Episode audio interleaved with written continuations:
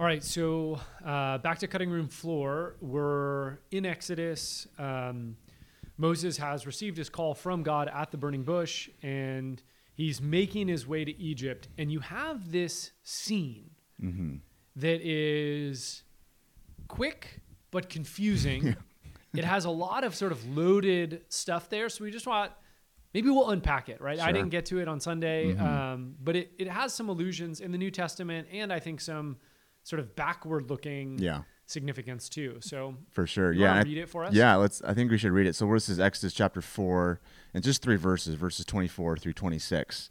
And the text reads this. So on the trip referring to Moses' journey back towards Egypt, on that trip at an overnight campsite, it happened that the Lord confronted him and intended to put him to death.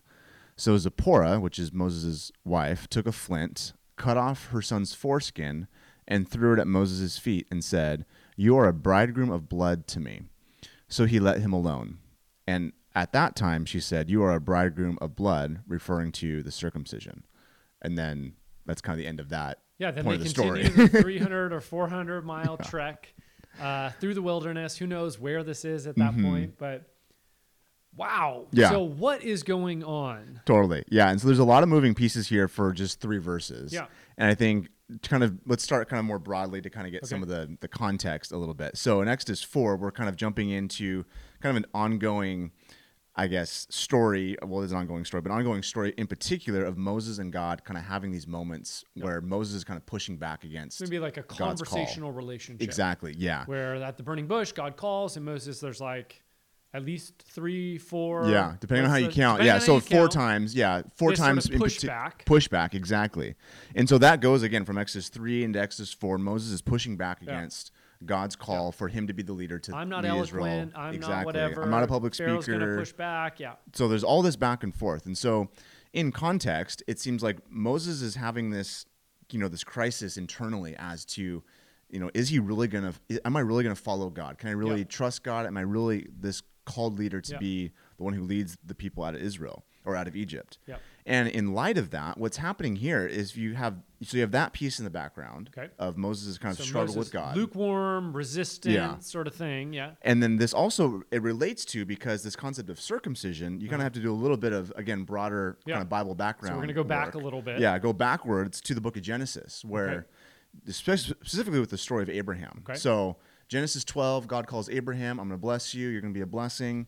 Uh, God promises to, you know, make him a great nation in Yeah. Genesis 12 and Genesis 15. Yeah. God has chosen him, and He has made this promise to Abraham. Yep. But then you skip a couple chapters forward to Genesis 17. Mm-hmm. Again, God reiterates that promise.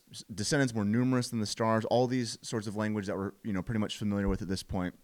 But then in Genesis 17, something unique happens up to this point in the story, and God institutes basically what people would call the sign of this covenant, Yep. that being circumcision Practice of circumcision. practice of circumcision exactly and so part of what it meant for abraham and his family what would later become the nation of israel to be a part of god's family would be this sign for the males to be circumcised Okay. and it was to be done in obedience and response to god's gracious call to uh, to be a part of the family Okay. So, now but it's not like in, the New Testament, we get to this idea of baptism, Yeah. and usually people frame it in terms of like it's an outward sign of an internal reality. Sure, Is that sort of the same? Is Yeah. it sort of a parallel there? It, there's a parallel there for sure because I think, especially in the narrative flow, God Yeah. has already Genesis 12, Genesis 15, He already called promised. and promised and Yeah. blessed Abraham. pre-circumcision. pre-circumcision, Yeah. right? And Paul makes this point explicitly in the book of Romans Yeah. and in Galatians that to articulate, you know, the whole, you know, theology of faith and Yeah. trusting in Jesus.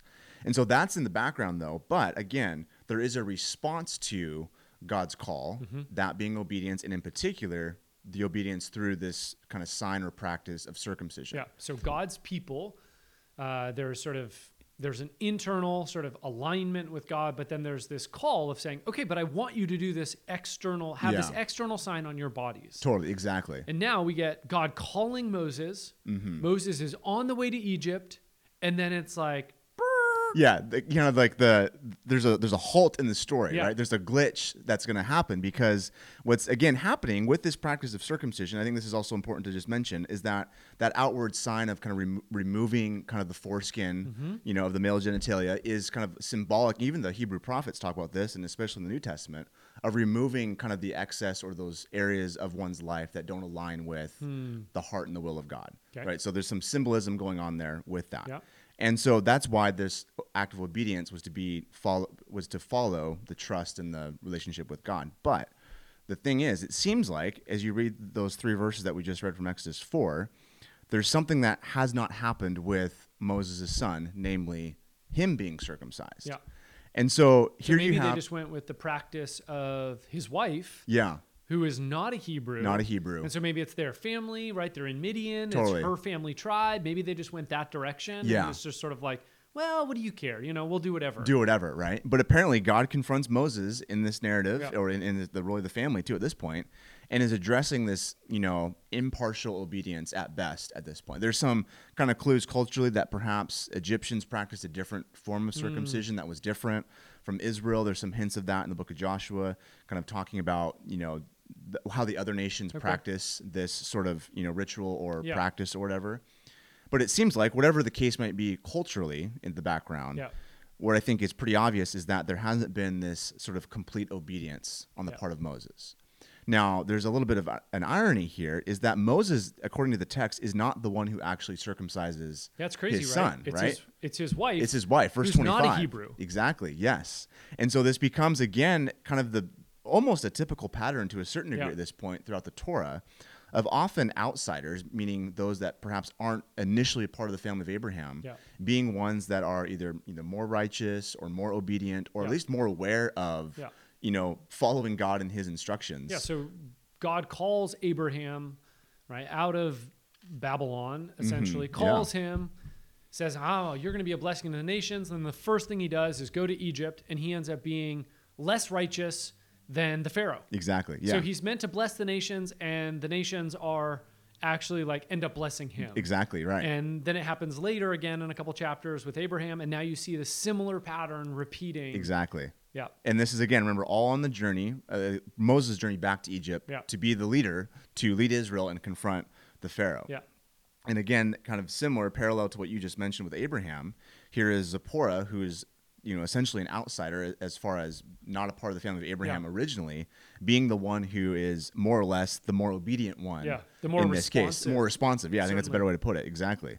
And so, what you have then at this point is again throughout the flow of this narrative here's Moses, who again, who is at this point kind of struggling or resisting God's call, where in this particular narrative, though, where those previous ones were more verbal, Moses was verbally kind of pushing back against God. Mm. Yeah. Here, it's more of not necessarily verbal, but just more with his Yeah. actions. Yeah, we communicate not just with our words. Totally, exactly, yeah, and I think that's a, one of the when you kind of see it in that narrative context, it Yeah. kind of sheds some light as to, you know, what exactly is going on. Because again, uh, this is I would frame it like this: if we have at least four, depending on how you count, five sort of objections or pushbacks that Moses has against God, this one here, though it's not verbal, would be either number five or six, Yeah. right? And so it might seem sort of harsh, but again, God's coming and he's kind of saying like, you know, Moses, your son's about to be kind of cast out and killed Yeah. if this doesn't this doesn't happen.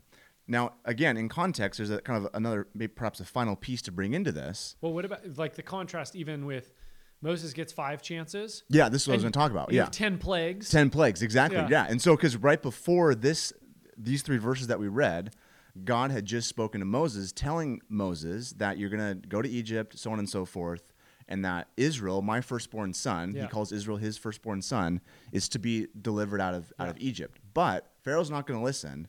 And I'm eventually going to come after Yeah. his firstborn, Which will be the son, 10th plague. Will be the tenth plague, Yeah. right? And so, in contrast, though, you have basically ten chances for Pharaoh, Yeah. and essentially, depending on how you count, five or six chances Yeah.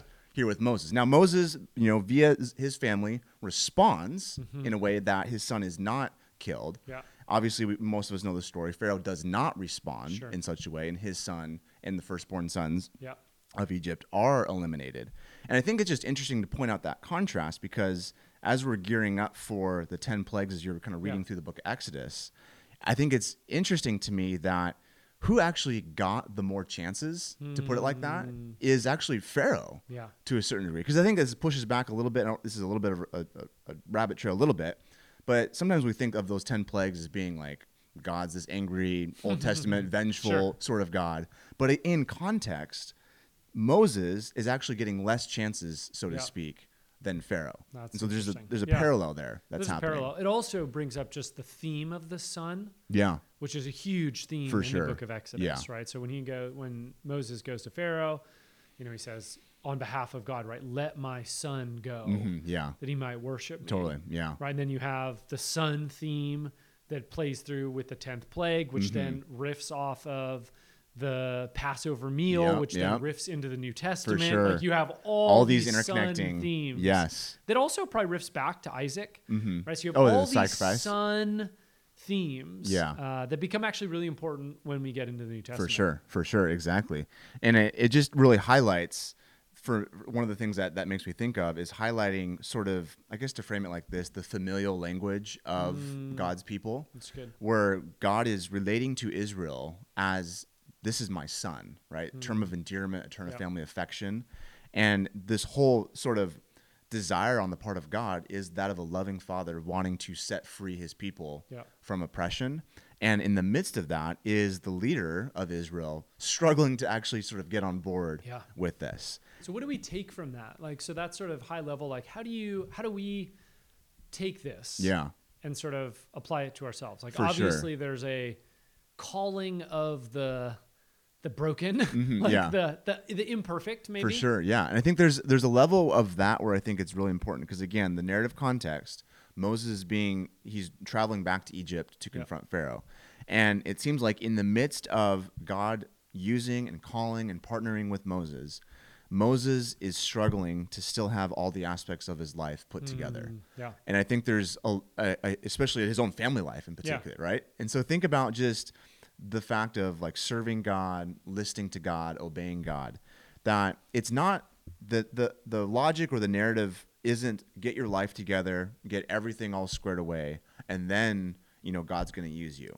Yeah. Now, obviously, there are components of life where you know you know we want to make sure we're doing the best we can to follow and listen and obey, and not just be a complete just do whatever the heck I sort of want to Sure. do. But at the same time, though, I think there's this theme here in this story that we can take away from that even though Moses doesn't have all the aspects of his life, and in particular his family life, all put together, God is still going to work through his less than perfect obedience. Mm, not to good. excuse obedience Yeah. or disobedience, Yeah. and not to excuse sort of perhaps all the other excuses that Moses has given up until this point. Yeah. But do I think see that God is going to work with Moses where he's at. And hopefully, as the story nar- as the narrative progresses, Moses is going to grow into Yeah. more of the leader that I think God wants Well, him to be. Well, I think be. he works with the imperfect, but he also challenges the imperfect Yeah. to grow. for sure, And yeah. that's sort of you also see that in this passage of Mm-hmm. he's calling him, but he's also like Moses, like this is serious. yeah, yeah And so he's also not just tolerating, "Oh, I guess I'm just always going to Yeah, be broken. Like sure. there's this there's this push of God to say, no, no, no, no, like we don't need to stay here. Exactly. Yeah. And I think that's really important because especially in our culture, the word obedience can, you know, set some light bulbs off Yeah. in sort of a way that like that's oh, I don't want to talk about obedience. I want to talk about grace. I want to talk Yeah. about, you know, forgiveness. Or I want to talk about God inviting Yeah. versus God like telling me to obey. To obey, And right? It's like invitation is like I can, you know, if I get an invitation in the mail, I can ignore it. Ignore it. Yeah. I can throw it in the trash. I can, Yeah. Whereas a command is like, okay, you're either defying it or obeying it. For sure, exactly. And while this sort of practice of circumcision, you know, we may or may not necessarily adhere to, you Yeah. know, for your own family or whatever, Uh, still the the what runs through from the Old Testament to the New Testament is this concept of obedience. Yeah, it's good. And obeying God's voice and obeying the scriptures and obeying Yeah. what God has to say, not out of, you know, you know, this kind of begrudging sort Sure. of God's this angry monster in the sky. But that's it- also like central to Exodus, right? It's Yeah. this idea of God is calling his people from the Yes. angry, tyrannical Yes, Pharaoh yes. into service and obedience of him because he thinks, man, I'm going to be so much better for these people. Yeah. They're actually going to flourish under my leadership. But he also recognizes that he God and he knows better. Mhm, for sure. Yeah. And like I think that's it's sort of this frame of yeah, God is not tyrannical, hmm Yeah. but He also knows what we need. what we need. Yeah. And, And we often don't. what we need is not what we think. exactly. Yeah. Yeah. And that's where I think obedience, you know, I've come to find it to be actually be a beautiful Yeah. word. It's, It's a freeing. freeing. Exactly. Yeah, it's a freeing word. So Yeah. Thanks, Aaron. That's awesome. cool.